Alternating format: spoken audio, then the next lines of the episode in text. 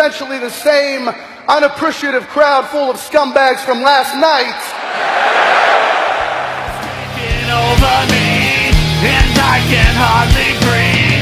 I need a problem solver, someone to cure my sorrow. It's taking over me, and I can't feel her breathe. This hate is so contagious, sometimes I cannot take it.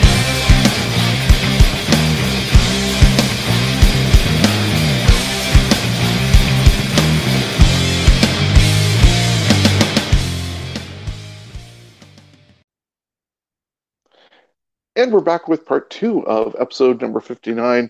As we just heard, if you uh, got part one, it was all about Smash and the Northern Tournament. A lot to talk about. Big things coming up in Smash Wrestling. So if you haven't heard that part, go back and hear part one. This is part two, where we're going to uh, quickly uh, delve into Super Showdown that's happening uh, later on at Friday afternoon, 2 p.m. our time. We also look uh, quickly at what's going on with the upcoming events for AEW. And uh,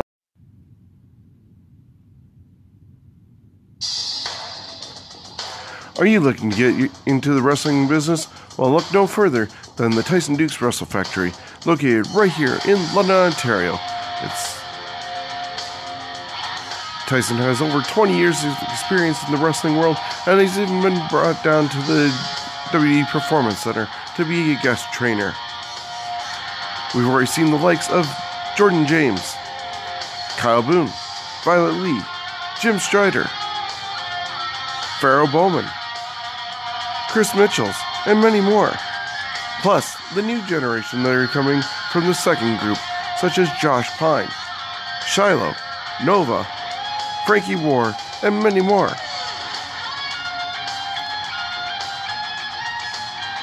You don't want to miss your opportunity to learn from one of the best in Ontario, if not all of Canada, or the world, in Tyson Dux. So that's the Tyson Dux Wrestle Factory. It's open Monday, Wednesday, and Thursdays, and located at 309 Exeter Road here in London.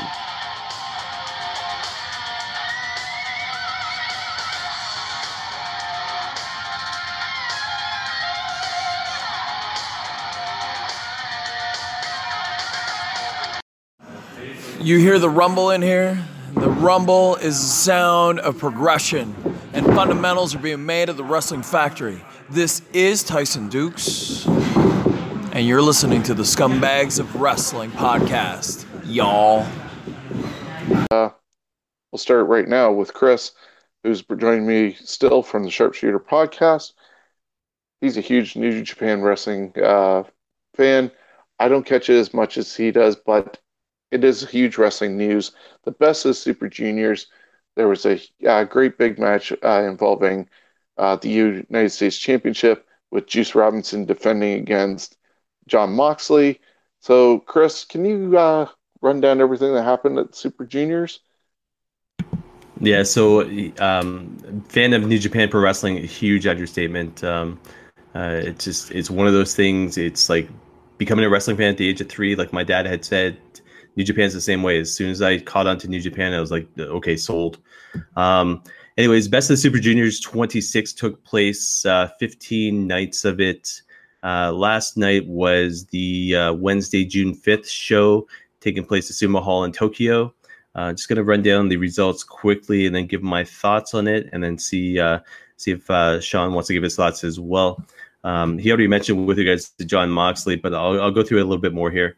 Uh, so match number one, Shota uh, Umino, Titan, and Dragon Lee uh, taking on uh, uh, Ren Narita, Jonathan Gresham from ROH and Bandito. Uh, so we got uh, Dragon Lee take sorry pinning Narita after a running knee. Match number two was Bullet Club, which consisted of Robbie Eagles, El Fantasmo, who is Canadian, and Taiji Ishimori. The Bone, so- Bone Soldier defeating Sho Yo and Rizu- uh, Riz- I'm going to get this name right eventually. Rizuki uh, Taguchi when Fantasmo fit, uh, pinned Sho after a CR2. You know what? I'm going to slow down as far as announcing these names. Maybe I'll actually get them this time. yeah, uh, match maybe. number, you got time. yeah, match number three, Tiger Mask. Uh, Sean, you'll know this name, Jushin uh, Thunder Liger, Yoshihashi, Tori, uh, Toru Yano, Uh, if you've never seen New Japan Pro Wrestling, Google the name Toru Yano. So T O R U Y A N O. He is a comedic genius. He doesn't look like much as a wrestler, but when you watch what he does in the ring, he's absolutely phenomenal and he'll make you a fan. Uh, so he also teamed with Tomo, uh, Tomohiro Ishii, uh, and they defeated Suzuki Gun, which was Douki, uh, Yoshinobu, no, uh, and again, I'll get these names right, Yoshinobu Kanemura, uh, Zack Sabre Jr., who people know from the Cruiserweight Classic, uh, Minoru Suzuki, Japanese wrestling legend, and Taichi. And uh, basically, uh, Yoshihashi pinned uh, Doku with a karma uh, wrestling move terminology for one of the moves over there. Uh, match number four was LIJ, so Los Ingobernables du Japan. Eventually, I'll get that name right too. Uh, so, anyways, it was Bushi, Sanada, uh, King of Darkness, Evil, and Tetsuya Naito. Um, taking on Toa Henare, uh, Tamahoko, Tomoaki. You guys can make fun of me later on for this, but I will get this right. Uh, Honma, Togi Makabe, and uh, Kota Ibushi. Uh, Bushi, another one of those guys you know from the uh, Cruiserweight Classic. Evil pin to Henare after Magic Killer. Same type of move that the um, uh, Gallows and Anderson performed there. Uh, match five was Rocky Romero uh, and Okada defeating Brody King and Marty Scurll of the Villain Enterprises. So six man tag team champions for Ring of Honor. Uh, Two thirds of them, anyways, when Okada pinned uh, King after ma- Rainmaker. Rainmaker is basically, if you've never seen the move, a very simple move, but uh, Okada performs this move to perfection and it makes that move believable as one of the solid hardcore moves like the rock bottom and the stone cold stunner um, but japan style uh, six was uh, hiroshi tanahashi the comeback special um, and he ends up losing this one so jay white defeated uh, tanahashi with a neck lock uh, tanahashi's up there in age but uh, if you were to take tanahashi and relate him to anybody that's going to be North American, it would probably be Shawn Michaels. He, to me, is the Shawn Michaels of New Japan Pro Wrestling. So, um, very gifted, very charismatic. Um, his finishing moves called the high fly flow. It's uh, almost Ricky the Dragon Steamboat style, but except for the fact there's a lot more impact to the move. Um, again, Tanahashi is one of those guys. If you want to see what Japanese wrestling looks like, Google him. Uh, match seven, second last match of the night, IWGP US Heavyweight Championship match. And Sean, this is what you're referring to. Jon Moxley defeated jo- uh, Juice Robinson with a double arm DDT, which uh, Dean Ambrose used to call it. Uh, what was the move? He uh, what was the name for the move they used to call it in WWE? It was yeah, it was Dirty Deeds. Though I did Yeah, see Dirty they Deeds, yeah. finish, and he kind of lifted him up further than normally for the de- uh, Dirty Deeds. So it was almost uh, like spiking him. And I did uh, post the full match uh, that uh, somebody had shared on our uh, Facebook page. And there was one part where I saw that uh, Moxley ended up uh, biting uh, Juice uh, in the top of his uh, forehead, just above his uh, left eye. And uh, Juice ended up uh, showing pictures of the uh, deep cut that actually happened from Moxley gnawing away on his head. Yeah, so fans out there, wrestling fans out there, um, New Japan's very tough, kind of hardcore style at times. Um, even my kitten agrees there. but anyways, Moxley, the character, you still see resemblance of Dean Ambrose, but the fact is he he's kind of stepped it up a notch. Um, you know, he, the character as far as the attire goes is a little bit different. So he's now wearing kind of bicycle shorts, uh, you know, with uh, kind of amateur wrestling boots, but uh, that intensity is still there, and it's not only there, but it's heightened. Um, so if you get the chance to check out a Jon Moxley match post WWE, definitely check it out.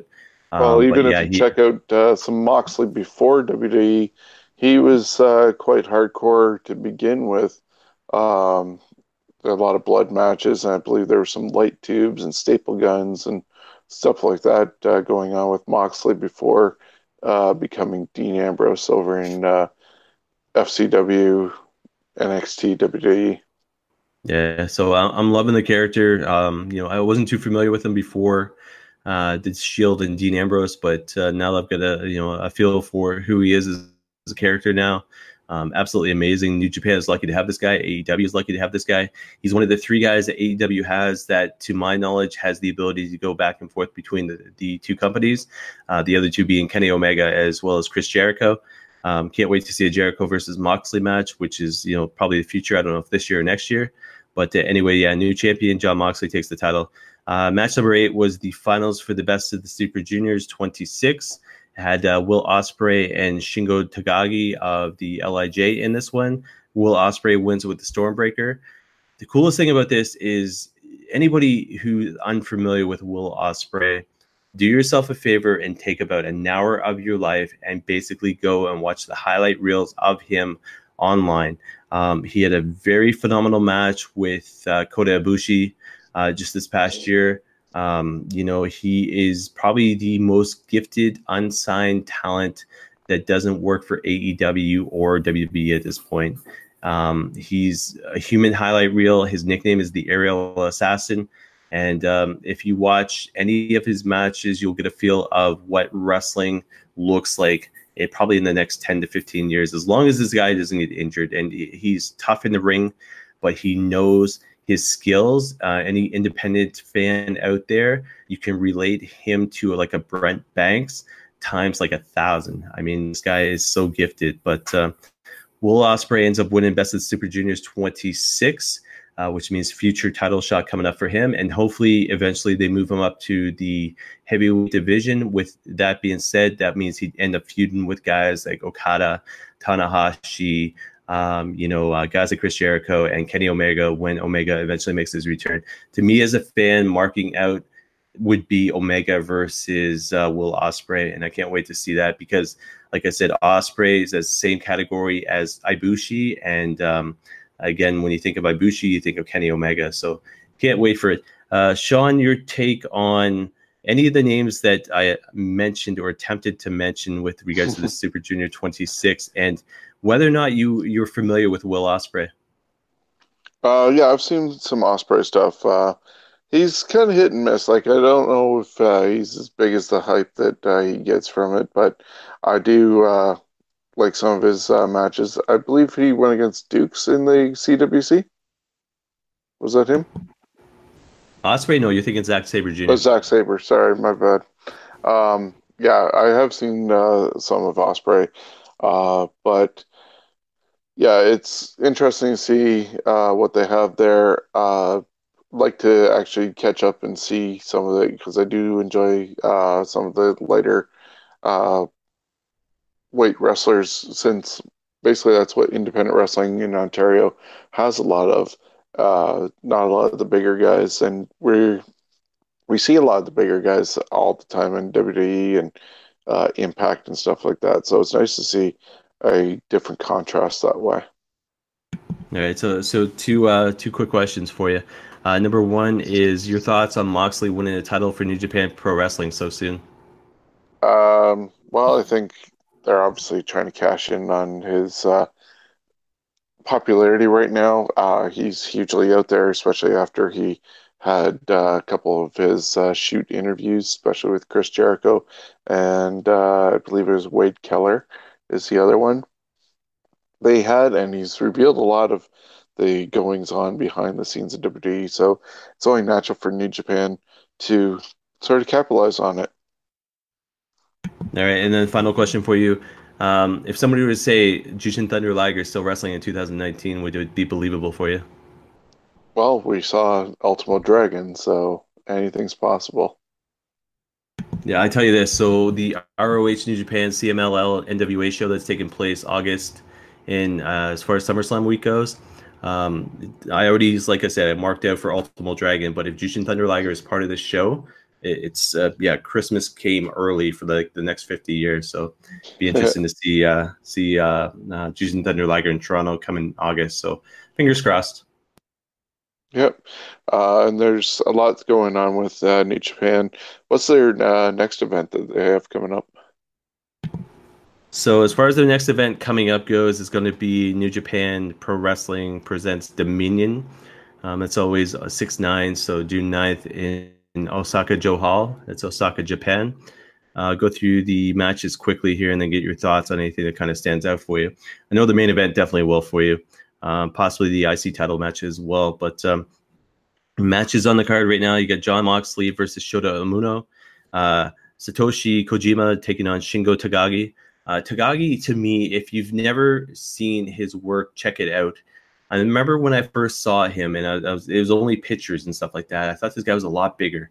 And when I watched his first match that I, I got the chance to, I was like, holy crap, this guy's small. But for being as small as he is, he's one of the most gifted. He's kind of got almost that Daniel Bryan feel where it doesn't matter, you know, the size doesn't matter, so to speak. So if you get a chance to check out Takagi, definitely check it out. The fact his association with Lij um, just heightens, uh, you know, his character. But um, uh, they call him the Dragon for the reason, or uh, sorry for a reason. Uh, next match after that, Jushin Thunder Liger Yoshihashi taking on Missouri, Minoru Suzuki and Zack Sabre Jr. ZSJ. Um, next match, Hiroshi Tanahashi, Juice Robinson, and Taguchi taking on Jay White, Switchblade, uh, Chase Owens, and Taiji Ishimori. Um, coolest thing about this, Jay White has been one of those guys who's been part of Smash Wrestling at one point. Uh, I got to see him face Tyson Dux, um, and I think it was for the Smash Wrestling Championship, which was phenomenal. Uh, to know what New Japan has done with him is absolutely amazing. So hopefully they continue to build his character over there. Uh, yeah, next match. He's oh, unexpected. He's unexpected to be uh, the leader of the Bullet Club like he has, but they've done a good job of making him uh, uh, step up and be believable as the uh, new leader. Yeah, he's he well, he's got that cocky, arrogant kind of you know feel to him. So it's uh, uh Shawn Michaels kind of style, you know, or Adam Cole style. Um, but he's definitely one of those guys that's gifted as far as his uh, personality as well as his in-ring style goes. Uh, next match of the night, never open weight championship match. Taichi uh, defending the uh, title against Tomohiro Ishii, uh, Ishii's former champion. Again, Ishii is one of those guys that uh, definitely check him out. He's hardcore, kind of old school style. Um, he's like he's just a solid brick house, and it's interesting to watch different styles against him because Ishii is just one of those guys, almost like Jim the Anvil Neidhart style, where just kind of you can't get to him. He's going to get knocked down and you know keep getting back up, and he's a huge part of New Japan Pro Wrestling. Um, next match of the night, IG, IWGP Tag Team Championship match. Guerrillas of Destiny uh, Tama Tonga and Tangaloa taking on Evil and Sanada uh, Lij. Um, Guerrillas of Destiny, if anything at all, if you're going to relate them to anybody, it'd be the Usos, uh, just a couple notches up. And it'll be interesting to see once Gallows and Anderson's uh, contracts expire, whether or not they're going to head back over to New Japan, because that'll be the first team they face is the Guerrillas of Destiny, otherwise known as God God. Uh, IWGP Junior Heavyweight Championship match taking place next. Dragon Lee defending against uh, Will Ospreay. See a new champion taking place in this one. Again, Ospreay has not moved up to the heavyweight division, so which is why he's getting his title shot here. Um, next match, IWGP Intercontinental Championship match. Kota Ibushi is champion, taking on former champion Tetsuya Naito. Um, he's a leader at Lij. Um, no reason in the world put the title back on Naito, so I see Ibushi, uh, you know, winning this one. Whether or not we see the appearance of Kenny Omega in this uh, Dominion coming up it remains to be seen. I'd love to see it. I'd love to see Ibushi go over it and then Omega challenge Ibushi for the title. Um, you know, Omega was former junior heavyweight champion as well as heavyweight champion, but he was never intercontinental champion. So it makes sense, and especially going into G uh, G1 Climax coming up uh, in the month of July, August. And main event for the night, and your thoughts on this?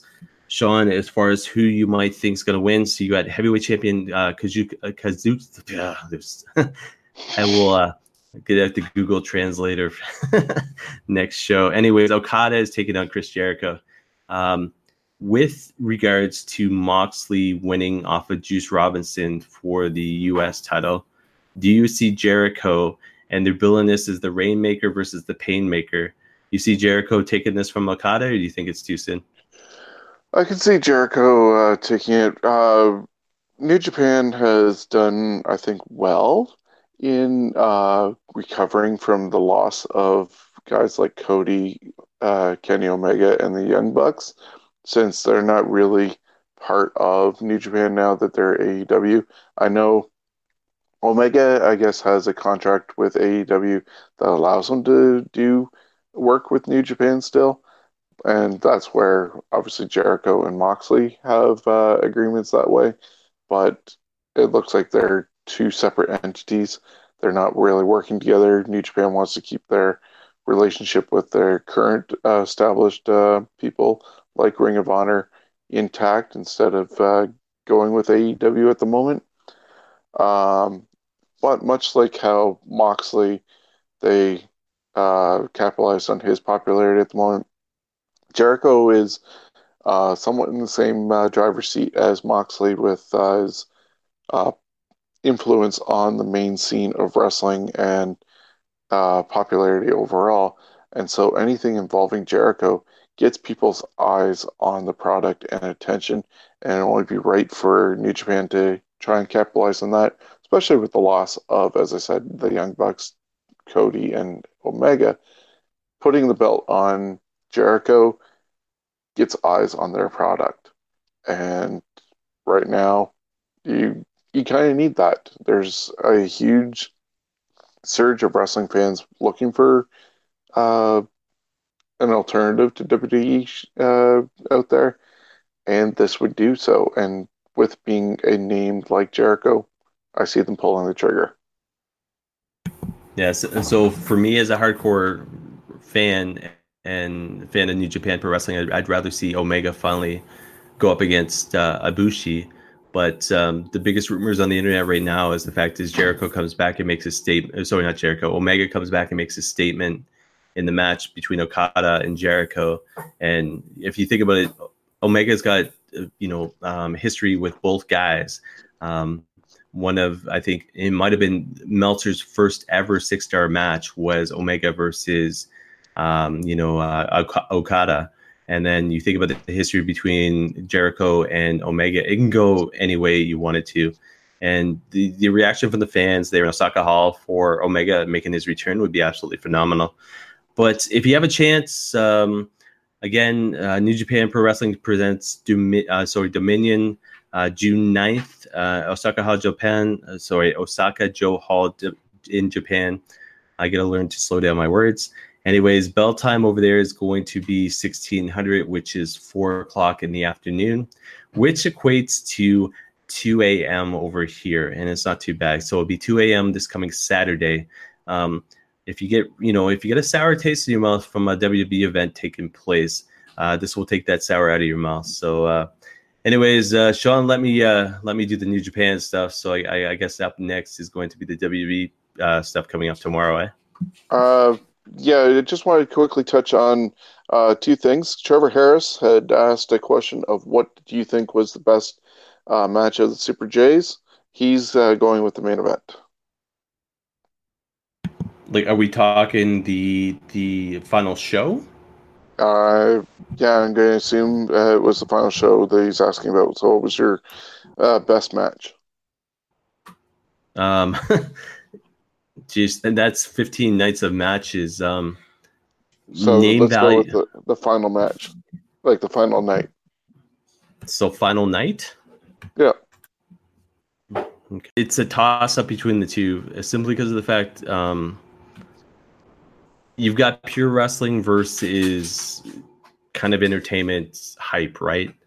So think about it this way: you got Juice Robinson defending against Jon Moxley, who's an unknown in New Japan Pro Wrestling but the hype work, the promo work that they put into that, including social media, made that match worth it. And when you talk about what fans were talking about post 26, and I'm talking, you know, Best of Super Juniors 26, it was Moxley versus Robinson. Um, however, the hardcore wrestling fan was talking about Takagi, uh, sorry, Takagi against uh, Will Ospreay. Um, so it's it's a mix for me. Um, think about it this way. So I'm just looking here. So Moxley and Robinson went 24 minutes. Uh, Ospreay versus Takagi went uh, 33 minutes. So you talk about entertainment versus pure wrestling. And I'm not saying that Moxley match wasn't pure wrestling, but there was more of an entertainment kind of hardcore style to that. So it's it's a toss up between the two. So if you talk about pure wrestling, definitely the Ospreay match. If you talk about what's more entertaining for a fan. Um, like as a as a pro wrestling fan, it's got to be Moxley versus Robinson. Okay. Uh, so Trevor, that's your answer from Chris, who ended up uh, taking that in. We're going to take a uh, break, come back with a quick look at uh, the calendar for wrestling events coming in Ontario and uh, what's coming up with AEW before we jump into WWE.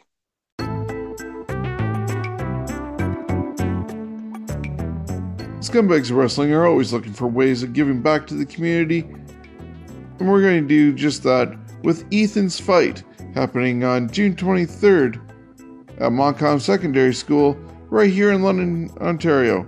The card starts at 1 p.m. and goes till 4, with tickets starting at $10 for kids, $15 for general admission, and $20 for VIP. Ethan's Fight is a charity wrestling show to benefit Ethan Hayes. In January 2019, a cancerous mass was discovered in six year old Ethan's brain. He immediately had surgery at Sick Kids Hospital in Toronto to remove the mass and relieve the swelling caused by the buildup of cerebral spinal fluid. The eight hour surgery removed most of the mass, but some elements were attached to his brainstem and could not be extracted. Along with the remnants of the tumor in his brain, cancer was also present throughout Ethan's spine. Luckily, he qualified for a study which would combat cancer with revolutionary form of proton radiation treatment only available at St. Jude's Children's Hospital in Memphis, Tennessee. The money raised will help alleviate the financial burden that Ethan's family will be facing during Ethan's upcoming chemotherapy at Sick Kids in Toronto. Ethan's mother has taken a one year leave of absence from work for both her, her jobs to care for Ethan through all phases of his treatment. The main event is going to be a big one, with the first time ever meeting of Impact Wrestling and London's own Cody Deaner taking on the King of the North, Carter Mason, one of independent wrestling's hottest wrestlers who is having an astonishing comeback year. You won't want to miss this main event and all the other matches that are set to happen during Ethan's Fight, the charity wrestling event show happening at Montcalm Secondary School on June 23rd at 1 p.m. Check out Facebook for more information.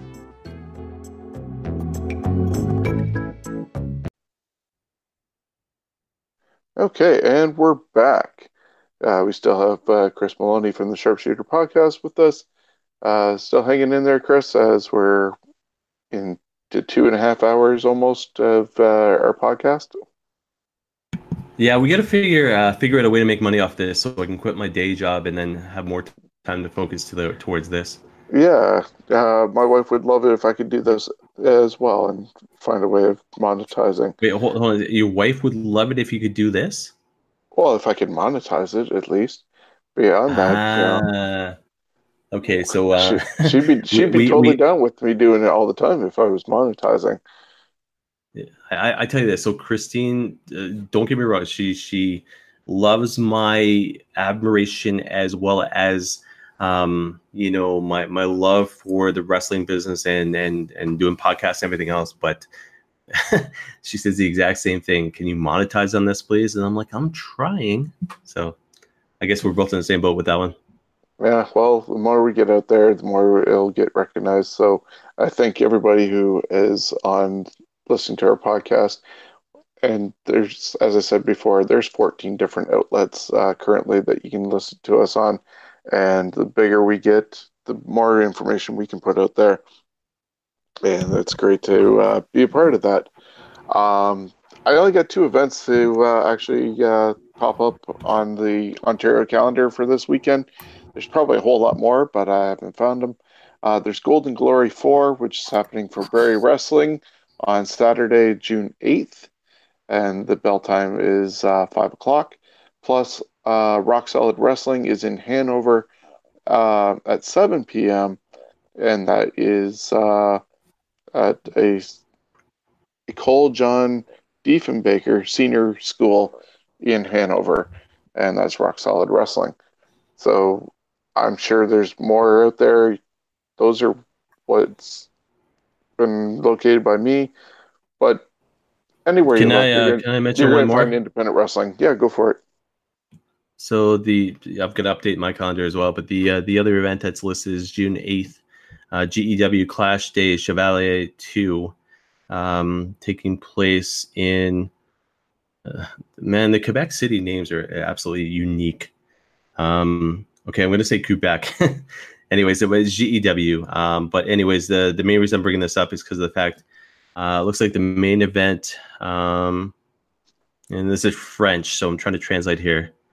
Uh, so, a championship on the line for them is Ryan Donovan, who I'm assuming is probably the champion, uh, taking on Lufisto in the main event. So, um, Interesting. Intergender yeah, so- match for the title. Yeah, and uh, it's, the cool thing about Lufisto is she's all over the place as far as her wrestling goes, and she's and this is the biggest thing that sucks about her retiring is the fact that she's got such a passion for the business, and uh, obviously her husband supports her. So if you get the chance, I mean, you know, Canadian indie, Ontario indie, uh, wrestling in Quebec, and you haven't had the chance to see her live yet, do yourself a favor and and, check her out. And as far as tickets go for this one, um, you're looking at five bucks, twelve dollars at the door. It looks like five dollars for infants. That's anywhere from five to thirteen years of age. And then uh, looks like uh, if you get tickets beforehand, you save two bucks. So uh, twelve dollars at the door and then ten dollars in advance. But you get the chance to see uh, Lufisto uh, live in Quebec. Awesome. Can't go wrong. As I was saying, um, I'm sure there's a lot more going on. So if you find it, let us know. Share it. Share even the results from the show. We'll uh, try and include it in our reviews and uh, get the word out there for independent wrestling as well. That everyone's been talking about. Chris Jericho's Rock and Wrestling Rager at Sea Part 2, the second wave, is getting ready to go, along with thousands of the friends of Jericho and me sailing across the ocean to have the best vacation of a lifetime. I want to tell you right now, the hottest wrestling promotion in the world today, All Elite Wrestling, will be there. That's right, some of the greatest rock and roll bands in the world, some of the funniest comedians on the planet, paranormal experiences where you'll be wondering, is this really happening? Well, the answer is yes. It is really happening, and so is Chris Jericho's Rock and Wrestling Rager at Sea Part 2, Second Wave. Sign up for all the info for this all elite vacation now at ChrisJerichoCruise.com. I want you on board Chris Jericho's Rock and Wrestling Rager at Sea so we can all sail away, man! We'll see you there. Ah, yeah! It's a path to the divine. Uh, not independent wrestling though is AEW. Uh, we saw Double or Nothing a couple weeks ago, and that was their first official uh, event they had. But however, on June 29th, they're having their second uh, event happening at the Ocean Center in Daytona Beach, Florida, and that is Fyter Fest. Currently, there's four matches on the card, and it's Jebailey taking on Michael Nakazawa in a hardcore match. Cody is taking on Darby Allin in a singles match. There's a six man tag involving the Elite, Kenny Omega, Matt, and Nick Jackson, taking on the Lucha Brothers, Pentagon Jr., and Rey Fenix, plus a partner yet to be named. And Jon Moxley is taking on Joey Janela. So the card is shaping up. We've got some interesting names on there. Uh, I think Janela and Moxley will be an insane hardcore uh, style match because Janela is just crazy as well. I got to see him at uh, the Northern Tournament last year, and we've seen what he did at All In uh, last September. Then, oh, you got anything to add to that? Well, I was I was going to get your thoughts on two things. Yeah. Um, number number one is two statements, uh, more or less mentioned by Dustin Rhodes. Uh, since we're on the topic of AEW, uh, number one, he says uh, he will never ever wrestle his brother again. Uh, basically, that match that he had with Cody at Double or Nothing is cemented as far as um, that's it between the two of them. Um, your thoughts on that being the one and only match that we'll ever see between the two guys? Don't believe it. I think they're uh, going to build up some nice storyline, and when Dustin is finally ready to hang up his boots, it'll be Cody putting uh, the uh, bullet in his brother and putting him out to pasture. All right, and the uh, the second thought is, and um, I'll, read this to you uh, since it is a statement from him. He goes, "Let's face it, you're sitting in the back and not doing anything, and it's hard and frustrating because when you have so much to give, but time is running out because you're getting older. It sucks when you're not being picked and you're pitching these ideas to the writers and Vince, and nothing happens. I wanted to do something with substance." He goes, whether or not I deserved it or not, I don't know, but that's what I wanted. That's where my passion was, and I lost it along the way. I want it out. It's hard to get out. It's like prison. It really is. It's one of the prisons that they take good care of you, but um, I needed to go and do something else. They had taken good care of me, but I needed to get out, breathe, and find my passion again. So, do you believe? Um, actually, let me rephrase that. Your thoughts on Dustin Rhodes basically saying WWE is like a prison, and with regards to guys like TJP as well as Shawn Spears, um, is it um, almost like a dead zone as far as losing your passion for the wrestling business? Unfortunately, at the moment, it seems like WWE is uh, in that direction, and that's uh, really sad considering uh, how many years everybody has been fans of it. Um, it's been likened to lately as being WCW, the way things uh, started falling apart for them there. Uh, we said it numerous times last week on the show. Everybody is entertaining one guy, and if he doesn't have interest in you, or his mind uh, wanders and thinks somebody else is better, he's not giving you the nod. Unfortunately, Vince isn't. Um, we've seen how Triple H has uh, dealt with people, and whether they came from the indie scene and went to NXT, he's formed them really well in the future WWE image, I would say, in NXT. But then they get they fall to the wayside in WWE as soon as Vince and Kevin Dunn get their hands on them. Um, so Dustin's statement is not surprising. I think I saw a report this week that was about 56. That includes some injured people, but 56 talent who were not active this week on TV. With you having five hours of TV every week, there shouldn't be that many people sitting back. This um, I, unfortunately, we're jumping the gun a little bit uh, to WWE at the moment before finishing off AEW. But with that said, the uh, brand split is still existing, but not existing. The wild card of four people only is non-existent either because if you look at SmackDown this week, there was way more than uh, four people from Raw that appeared on that show, and then there's all the people that are supposed to be on SmackDown who haven't been on there. And so it's kind of confusing how that goes. Yeah, the problem with WWE right now is they, they are lacking the ability to entertain. Um, it's they've got all the right ingredients, but they don't know how to put them together to make uh, the wrestling fan care again. Yeah, and unfortunately, it's going to be a while I think before that uh, changes, though they have to somehow pay attention and get that changed, and be that legacy that they have and build it back up and not lose it again. Uh, and if that doesn't happen, who knows? It's going to be a harder climb for when ever uh, Vince does step away, whether it's by death or forced out uh, somehow, even by shareholders potentially eventually. Um, surprisingly, that hasn't come up in any uh, share meetings or publicly uh, to push Vince out.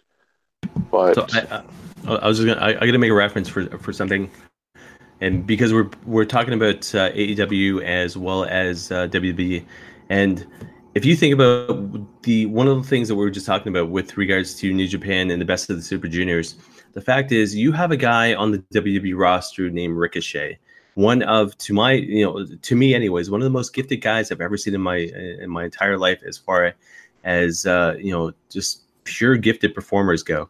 He actually fought a match in the best of the Super Juniors um, that was relevant against Will Ospreay.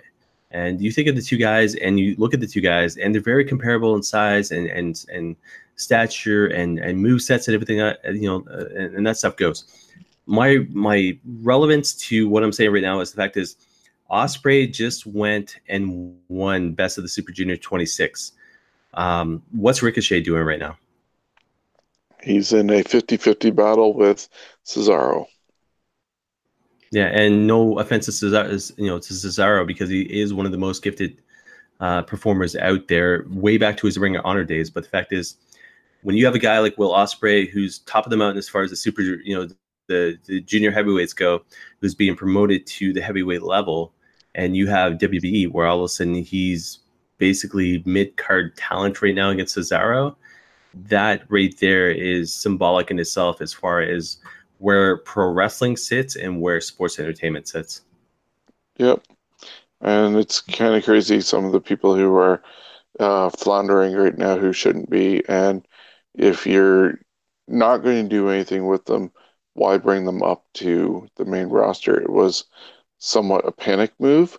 But if you're going to panic that much, use them instead of letting them squander. Cough, cough, Viking experience. Cough, cough, uh, EC3. Kairi Sane. Yeah, Kairi Sane. She's put in the tag team. Um, Nikki Cross is basically a sidekick right now. Um, it's. Uh, hey, it's, they don't even know what they're doing with Alexa Bliss. Like Monday, she was a fan favorite with uh, Nikki Cross uh, having issues with the Iconics, and then the next night she's back being heel and going to be challenging for the uh, women's title against Bayley at Stomping Grounds. Uh, this week's TV really didn't have anything significant. It was just like a lot of video packages, and yet they have this event coming up uh, tomorrow afternoon and they were then started also uh, trying to set up stomping grounds. And when your main thing on both shows is seeing Undertaker or Goldberg or Undertaker and Goldberg in the ring at the same time, and nothing really happens, why are these old guys taking the spot of somebody who needs it? You know, it's it's so we're looking probably a three-hour show this week, uh, split into two parts. I guarantee yep. I could go probably twice that long with regards to what the WWE's doing right now, as well as Vince versus Triple H. And I am 100% Triple H. And if you ever want to hear me vent, let me know. But I'm pretty sure I'm on the same side as 99.9% of the wrestling fans as what the WWE needs to do to basically, you know, move up a step. And that's basically you talk about putting, you know, horses out to pasture. Vince McMahon is that horse, and Triple H needs to be, you know, needs to be the one who's doing this because um, it's not looking good for WWE as far as October goes and their move to Fox. Yep. And that's like I said, they have the, all the right ingredients, but the fact is, as long as Vince McMahon, that one man who you got to entertain, is in charge, WWE will not get better. And you just said it the best as far as characters like Alexa Bliss goes, or the NXT call ups and, and this and that. And um, if they can't make up their minds as far as in a, a, character like Alexa Bliss goes, are you supposed to root for her? Are you supposed to boo her? You know, and all of a sudden you bring up NXT, you know, NXT guys and EC3's on WWE main event, and then all of a sudden you bring them up on Raw just to lose us, you know, lose to somebody. What's the, what? What the hell was the sense of, of signing him from uh, Impact Wrestling in the first place? You know. Yeah, and um, then you got the twenty four seven belt that now uh, Jinder Mahal is a two time champion. Uh, Elias is two-time champion, but uh, R-Truth is now four-time champion. But the upside is they are using social media to show those two title changes uh, that happened with uh, Jinder and R-Truth in their flight to Saudi Arabia uh, in the airport and, or sorry, on the tarmac of the airplane and on the airplane today. So okay, so I love Jinder Mahal because he's got affiliation with Bret Hart and he's Canadian. But his talent, as far as in-ring style goes, there's a reason why he, he had the title and he lost the title, and he wasn't that great of a champion. Um, Promo. They were trying to get the Indian uh, culture. Yeah, and it's funny that you say that because the fact is, Jinder Mahal won the championship, and the next thing you know, they have this tour of India happening. it's oh, okay, that's just coincidence. Um, yep. And you talked about it. You talked about it earlier as well. Um, and and no offense to R-Truth because he is somebody who I don't mind seeing when he's on WWE TV, but he's up there in age. He was he was back in the day where Billy Gunn went you know AWOL or got fired or whatever the case may be, and they had to take Road Dog and put it with somebody else. So Who did, who they put him with? R-Truth, and they had this rapping gimmick going on, you know, and that was back in the day. And all of a sudden, now we're watching this guy perform on TV as 24 7 champion, uh, which has taken the spotlight away from guys like I said, the Viking experience or even Ricochet or whatever the case may be.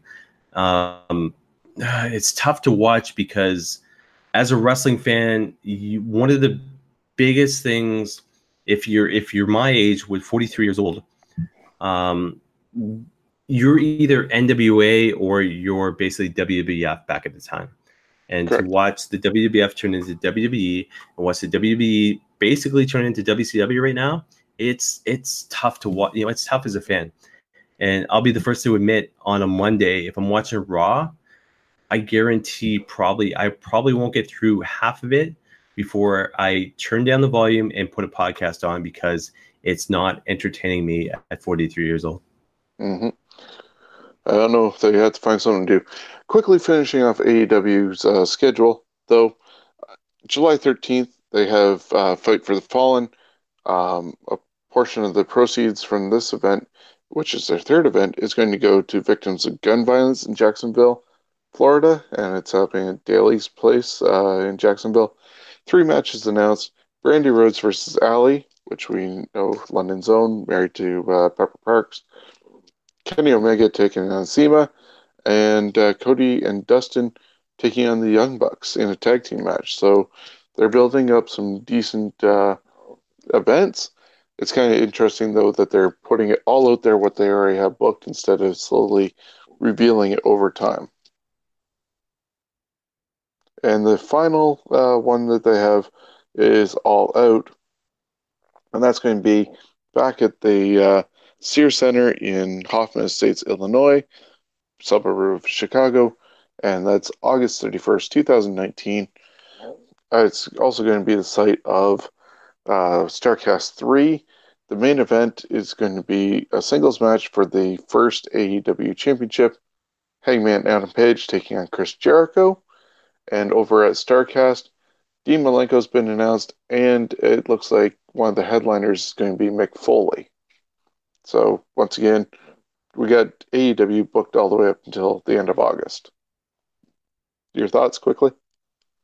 If I can get the wife's permission, I am going to go to Chicago because it's um I, I, I okay Las Vegas is too far away. I know flights are cheaper and everything else, but um uh you know it's it would have been nice to to be there. Um, knowing what they did in Chicago the first time around and the affiliation with um, uh, Pro Wrestling Tees being there, and and Sean pointed this out.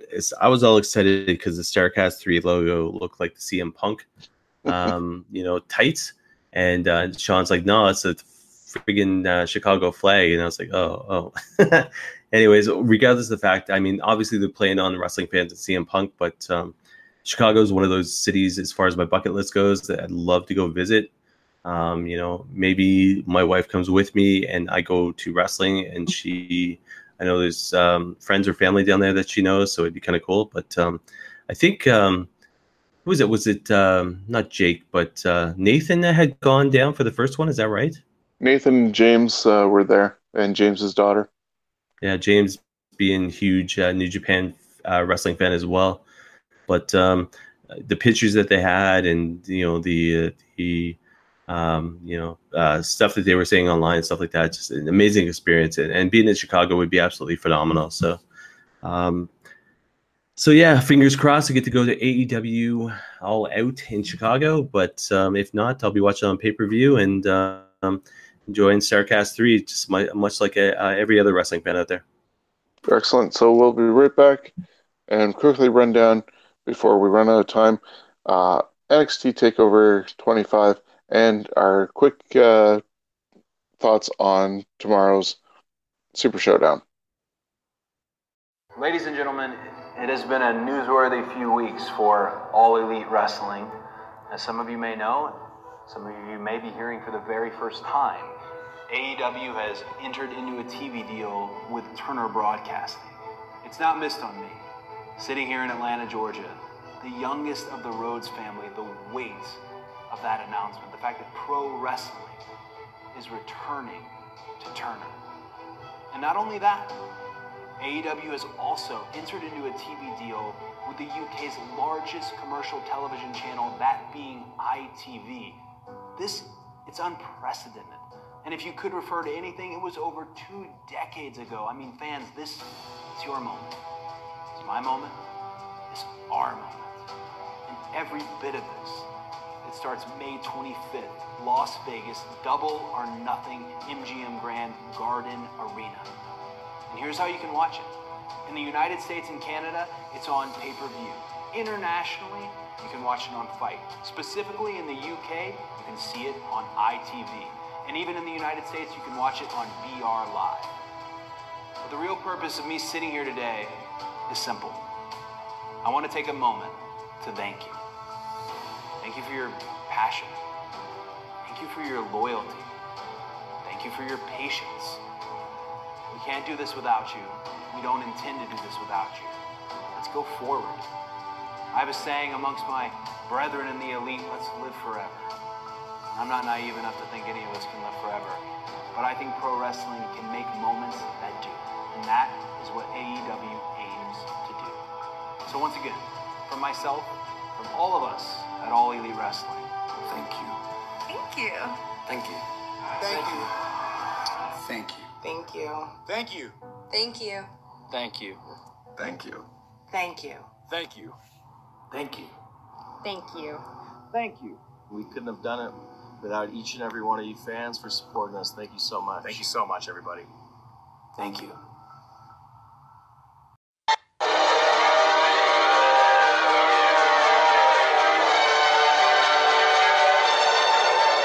Following the news that the former hottest free agent in pro wrestling, Kenny Omega, is joining AEW, London Comic Con finally announce that the Best Belt Machine is making his way to Southwestern Ontario for London Comic Con 2019 this October.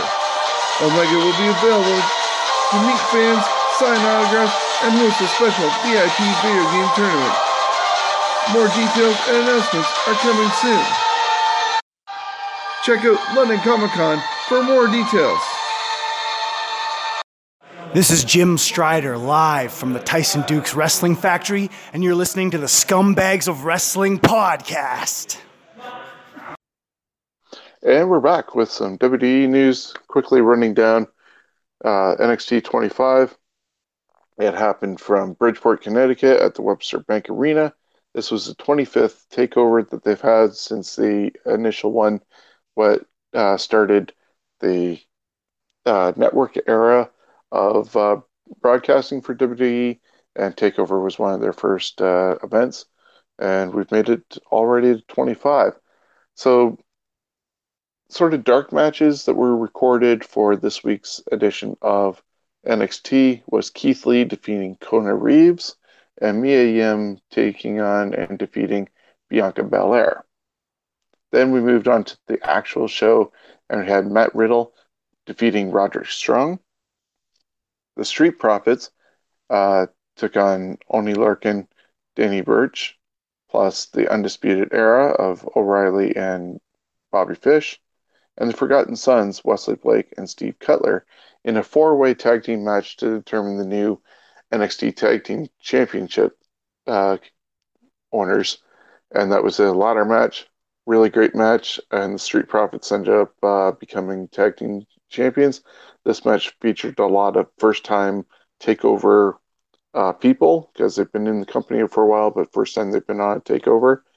Uh, Velveteen Dream defeated Tyler Breeze.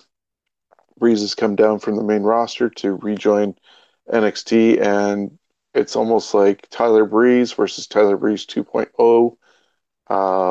And then obviously Dream has upped the game in the Tyler Breeze uh, 2.0 style of uh, people, but he retained the North American Championship. They took a selfie afterwards.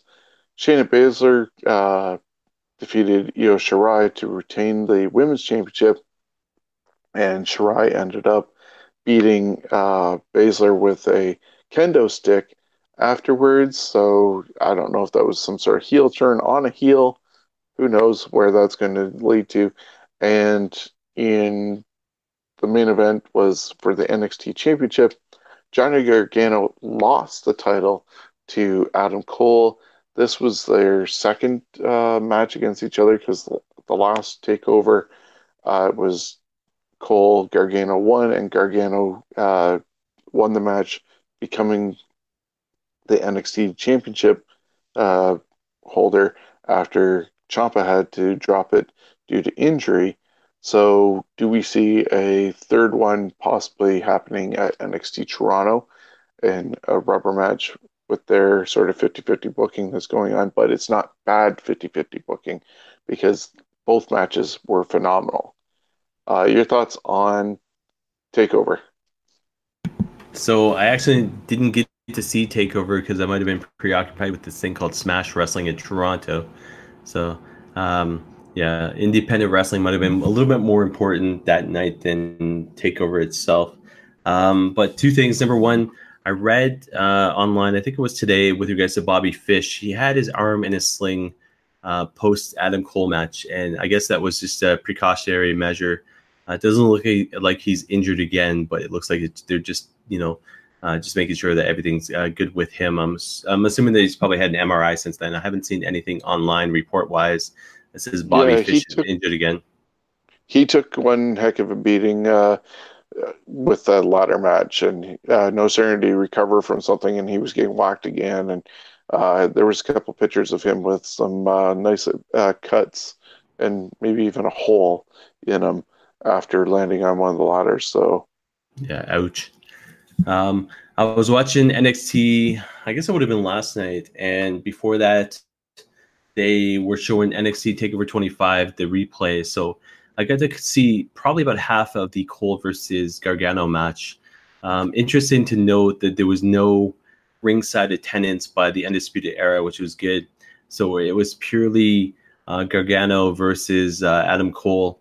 At one point, uh, Adam Cole was inside the ring, and uh, Johnny Gargano was outside, and uh, Cole was kind of motioning like, "Hey, come down to the ring" to his uh, Undisputed Era members. Uh, it was a ploy tactic by Cole, obviously. Um, the match was, as far as what I've seen, the match was phenomenal. As far as the finish went, uh, Cole looked like a superstar. He basically, you know, um, put Gargano out to pasture, uh, took hold of the championship, and now he's going to run with it. Um, it's certain guys, and I, I don't mean to sound like skeptical or anything like that, but certain guys belong in NXT. Gargano is one of those guys. Adam Cole's another one. I don't want to see him get moved up and, and lost. And I'd love to see NXT kind of flourish and start doing their own shows and, you know, hopefully build a brand almost bigger than WB. But as far as the direction the company goes, as far as NXT, glad to see Cole finally win this one. And as a fan going to NXT Takeover in Toronto, I would love to see Cole versus Gargano in the main event. That absolutely be phenomenal. yeah, it could be a good uh, match number three between those two. Um, so it is getting quite late. We've gone quite long. That's why this is going to be uh, another two-parter, uh, like it was last week for episode 58. 59 is going to be a two-parter. Uh, we kind of discussed the matches that were going to happen later on tonight, or sorry, tomorrow afternoon from uh, Jeddah in Saudi Arabia. It's Super Showdown. Um, I know you really are not too keen on this because of the whole political aspect, and I can respect that because there's a lot of BS going on with the fact that you got guys who are refusing to go over due to the fact that women cannot be involved, and due to a gentleman like uh, Sami Zayn, who is Canadian with Syrian descent, he's not welcome there either. Aleister Black with his tattoos, he's not welcome, and so you have uh, Daniel Garcia, uh, Daniel Garcia, Daniel Bryan, should I say, and uh, Kevin Owens refusing to go over as well. So there's four guys saying no, and obviously the whole women's roster, with maybe a little bit of exception because there's rumor that possibly Alexa Bliss and Natalya have gone over, and WWE is working hard to try and get them actually on the card. If this is actually does happen, I can see it uh, being that they're wearing full bodysuit from the neck to the wrist and down like they did uh, I forget what city it was, but uh, I believe it was Alexa and Sasha who did it, and they broke ground that way in a country that wouldn't allow women to be uncovered and look sexualized in a way. And this could be another chance, as they like to uh, in, say in their propaganda videos during the events, the progressive city of Jeddah. Uh, if that does happen, that's kind of amazing. At the same time, you know, still the political issues behind the scenes in uh, Saudi Arabia. But the last time WWE was there, they were able to get uh, Renee Young on the show as a broadcaster. And so that kind of maybe broke down some barriers. If this does happen with Nat- Natalya and Alexa, that's even uh, better. You never know if they'll happen bef- with more women being able to do it. They still have a nine and, or eight and a half year deal with uh, Saudi Arabia, so anything's possible. So, your thoughts on that, and we'll quickly run down the card. All right, so two things here. Uh, number one, just with regards to referencing what you were just talking about, uh, there is a picture floating around online. Um, I know the website I got it from um, shows uh, some guy with um, this looks like a probably a fan in Saudi Arabia with Alexa Bliss, who is um, looks like almost like a like a judge's robe. Um, looks like no makeup, hair pulled back. Um, and then Natalya on the other side of this guy, and she's got again kind of like judge's robe type thing going on with a headscarf.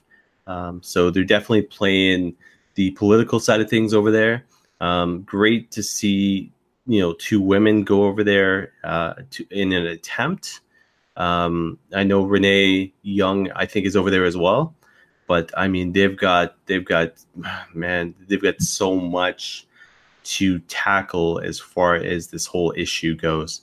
I mean, it's a step in the right direction, and I, from what I've heard, it's they want to try to put these two in a match, but it's going to be similar to, I think it was uh, Sasha Banks versus Alexa in the first match, where they're covered head to toe.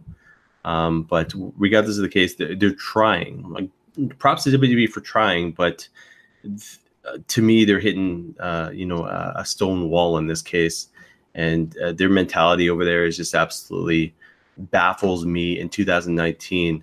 Um, you know, but anyways, I'll, I'll leave it at that. Uh, second thought is you're talking about Sami Zayn and some of the guys that aren't going over there. Coincidentally enough, Sami Zayn is launching a fundraiser tomorrow, Friday, at 2 p.m. for uh, Sammy for Syria. Uh, coincidentally enough, it's the exact same time that uh, uh, the show is happening in Saudi Arabia. So anyways, uh, Sammy's approach to this, he's hardcore on his his stance, and good for him. And you know, I mean, until things completely change over that way, uh, you will never see somebody like Sami Zayn or Kevin Owens or Daniel Bryan head that way again. You know, and hence the fact that you've got the Undertaker versus Goldberg taking place. And uh, um, I'm a wrestling fan, but I don't agree with this here and um, but uh, I mean it's entertainment, so I guess we go from there. Yeah, um, I'm just wondering if uh, the Crown Prince ended up hearing Sting's comments from Starrcast, where he said that he's retired, but for the right price, he could uh, do one more match. And if uh, the Crown Prince heard that one, uh, there's no doubt that he'll try and get that for Undertaker versus Sting not happening at WrestleMania like everybody would love to see, and it could happen as early as I think November or something like that. The next time the WWE is supposed to be in Saudi Arabia. Here's a guy that wanted Yokozuna and the Ultimate Warrior on the card. Uh, That's true. So he's so much money, but so out of touch with wrestling. So, anyways. I don't think the guy will ever live that down. That he wanted those two guys that definitely are dead. So unless he has some way of doing this seance and bringing them back, yeah, that wasn't going to ever happen. So I guess the closest thing he can still do is Undertaker and Sting if uh, he doles out some more cash.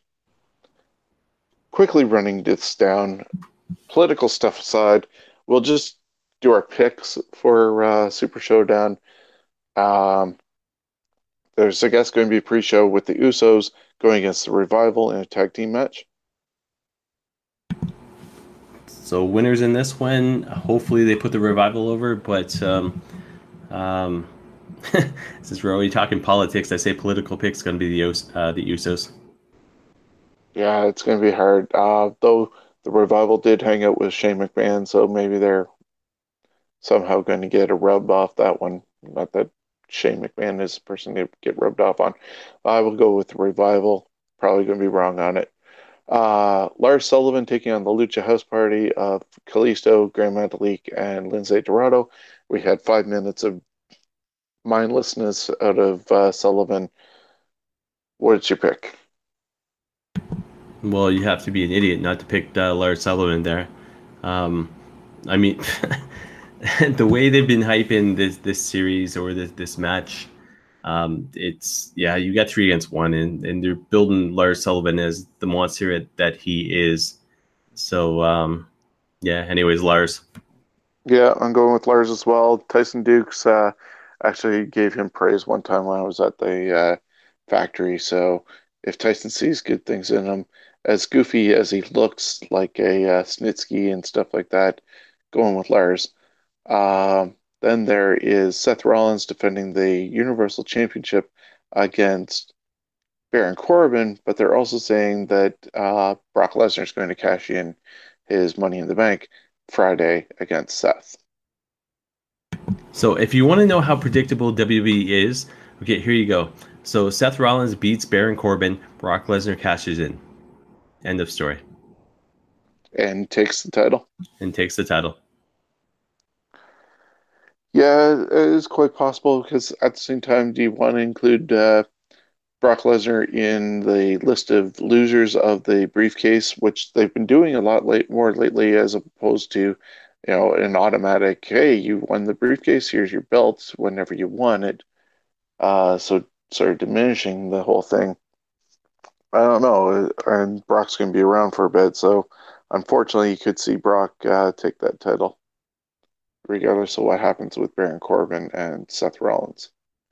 Kofi Kingston uh, defending the WWE Championship against Dolph Ziggler. Kofi for the win. Um, Ziggler is, I mean, he's here one moment, gone the next. And as far as looking to build ratings from now to October, um, yeah, no reason in the world to put the title on on Ziggler. Yeah, I like uh, Ziggler. Uh, hugely talented, but they've misused him so much. And you know, he's here, he's gone. He says he loves the fans, lo- hates the fans, walks away, comes back unexpectedly. Wasn't supposed to be at the Royal Rumble, and poof, he's there. Um, this is a case of the fact that Kevin Owens refused to go to Saudi Arabia on Friday, and so they needed a placeholder, and Dolph drew the short straw. These it's going to be a great match between the two. They've always had good matches, but yeah, Kofi retains. Roman Reigns versus Shane McMahon. You know, it's so in theory, Roman Reigns in this match, WWE style. Um, I see Shane McMahon going over because obviously it looks like the the feud with the Miz is over at this point. So how do you continue it? And I hate saying this because we're going to SummerSlam, but the fact is, I'm going to say Shane McMahon, and this feud continues through uh, SummerSlam. Yeah, Shane should take it. We're going to see some uh, interference probably with uh, Elias and Drew still, and uh, they'll move forward through uh, Stomping Grounds, which I think is supposed to be uh, Roman and Drew, and lead into SummerSlam. I agree. Balor versus um, Andrade, and there's talk that it's going to be the Demon against Andrade for the Intercontinental title. So, as much as the Demon's on the card, I think this is one of those times the Demon gets beat for the first time. So, I see Andrade coming out. Yeah, it's interesting because I think only once maybe the Demon has been beat. Every other time he's uh, as the demon has won, and it's sort of like his oh, ultimate power type deal or He-Man uh, type thing where he puts on the makeup and sudden he's unbeatable. But Andrade, I think, could use it uh, the victory more, and Balor chasing Andrade for the, to get the belt back could be more entertaining for Balor than what he's currently doing. Braun Strowman against Bobby Lashley. Am I allowed to say pass? Just pick somebody. All right, uh, Strowman. Yeah, bathroom break and Strowman. Because uh, Bobby is kind of one of those guys who are lost in the shuffle as well. Uh, it's like might as well be having a cardboard cutout. He has zero personality compared to what he did in TNA or Impact, whatever it was. The only time he was relevant was the fact is when Lio Rush was with him. But the problem is about Lio Rush, he won't stop shooting off his mouth. So all of a sudden, next thing you know, Lio Rush gets suspended or taken off TV, and yeah, we're met with the old school Bobby Lashley, who nobody seems to give a crap about. Hey, it's pretty bad they put him with the president, uh, or sorry, the Donald, uh, back at WrestleMania 23. Like they needed to put him with somewhat celebrity guy to get him over at that point in the haircut haircut match. Um, Triple H versus Orton for the who knows how many at the time. All right, you wouldn't let me pass on the not the last one, so probably not gonna pass on this one either. Um, jeez. Triple H just for the fact it's Triple H. Yeah, I'll go with. Uh, well, I'll, go against that. You know, Triple H did beat uh, one member of Evolution. Randy Orton needs something. Throw him a bone, and gotta go opposite on you for no apparent reason. Orton, even though I've said it numerous times, Orton just needs to go away for a little while. Because how can I miss you if you don't go away? Uh, 50 man battle royal, how they're going to get 50 guys in the ring all at one time, it's beyond me. Pick somebody. Hornswoggle. uh, uh, this could be where also Sullivan comes in and does the unthinkable and wins, or this could be Drew McIntyre's time. So I'll go with Drew, just for the sake of going with Drew and not any other reason. And Oldberg versus Undertaker. I mean, Goldberg versus Undertaker.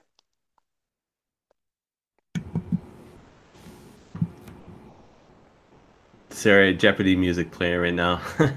it's, um, so where the hell do you go with this? It's um, two guys, and I hate saying this because as a wrestling fan, but two guys, 2019.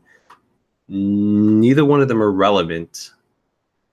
But what do, what do you I uh, what do you do? Do you, I mean the problem with this is is no matter who you put over, it sets up for potential second match.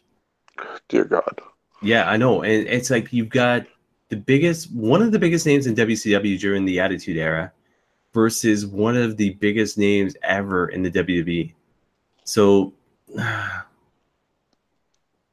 yeah, it's, it's for whatever for historical sakes.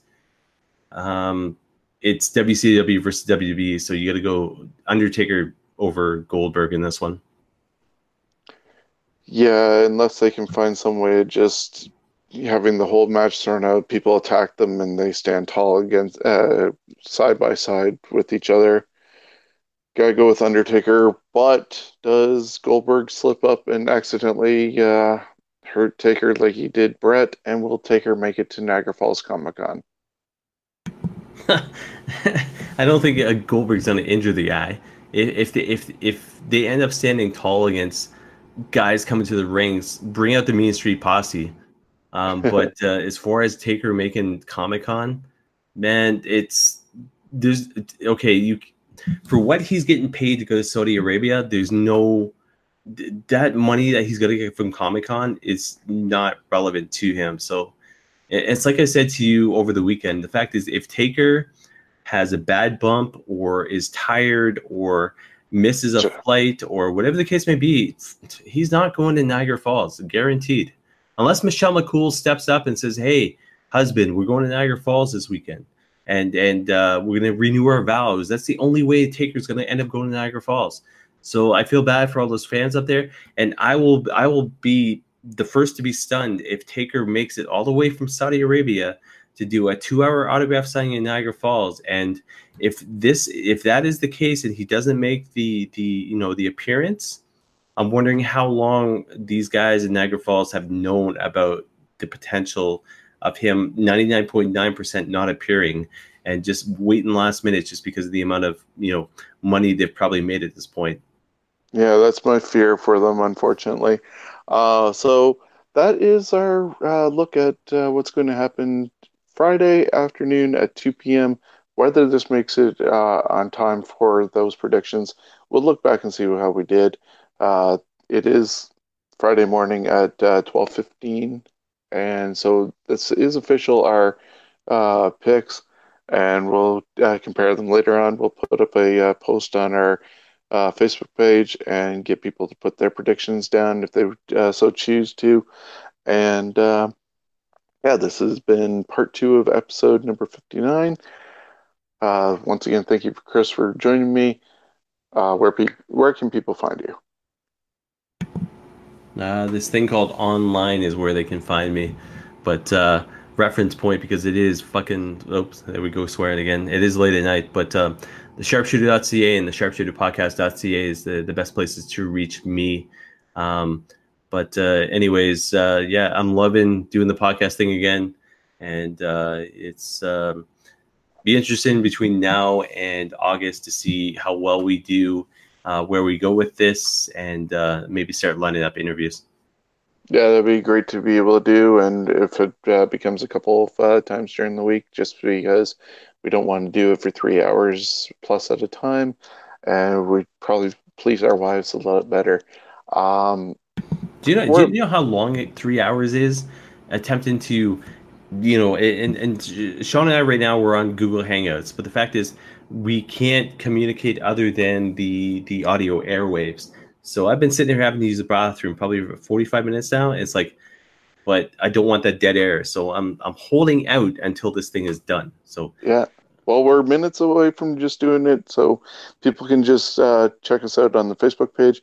Um, email me at uh, scumbagswrestling at gmail.com.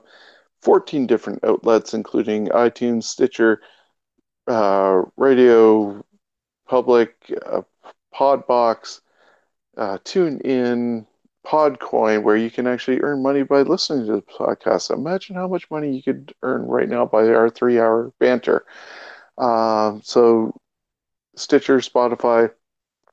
You'll want to keep uh, track of our Facebook page coming up soon as I stop by the Tyson Dux Wrestle Factory and uh, going to do a feature fe- uh, involving the uh, students there and highlight the factory. Uh, just preliminary details, but there'll be a match or two coming up on the page on a weekly basis uh, once I get everything situated on that one and we're green lighted. I, I get a question for you that I meant to ask during the podcast. I, I never I never get the chance to. Yeah. So it's a double parter, but it's quick. Um, Smash Wrestling. Who would you like to see them bring in that's basically professional based, and who would you like to see them bring in that's basically Ontario based? that we haven't seen yet? Ontario based, I would love to see somebody like a Josh Alexander. I saw him with Destiny uh, and was impressed by him, and I've uh, seen him a couple of times, but uh, I would love to see him maybe in a Tyson Dux in a uh, Smash Ring. And internationally, wow, if you could, uh, I don't know, if you could pull in maybe even a Cody or somebody like that uh, probably highly doubtful. Uh, yeah, anybody on that line from AEW would be uh, nice. Heck, I'd even go with uh, Orange Cassidy because he's kind of funny and they like to do that. So imagine Orange Cassidy and a uh, uh, Psycho Mike Rollins fight. Yeah, that'd be uh, that'd be a pretty cool match right there. So yeah, we'll wrap this up. Uh, yeah, uh, also look forward to a special sale. I think we're going to do uh, with the Scumbags Wrestling uh, couple T-shirts that are going to be up for grabs with 20% discount, and we're getting ready to do a new design in time for Comic Con. uh, just let your imagination run wild on what could come up in time between now and Comic Con. Oh yeah, one more thing. Go Raptors. Of course. Well, they're up to uh, two games to one, and we are Canadian, so we'll see uh, what happens there. Raptors are uh, everybody's uh, the darlings of Can- uh, Canada right now. So, all the best to them, and thank you everybody for joining Chris and I on this podcast. Till next time, have a good one. Hashtag We the North. And fuck Kevin Nash.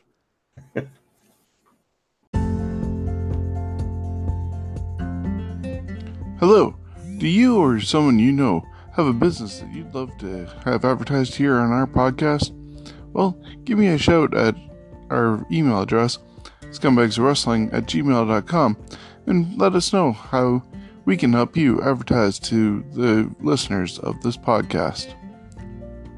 We'll give your business a shout out, including information on how people can reach out to you and information on your services.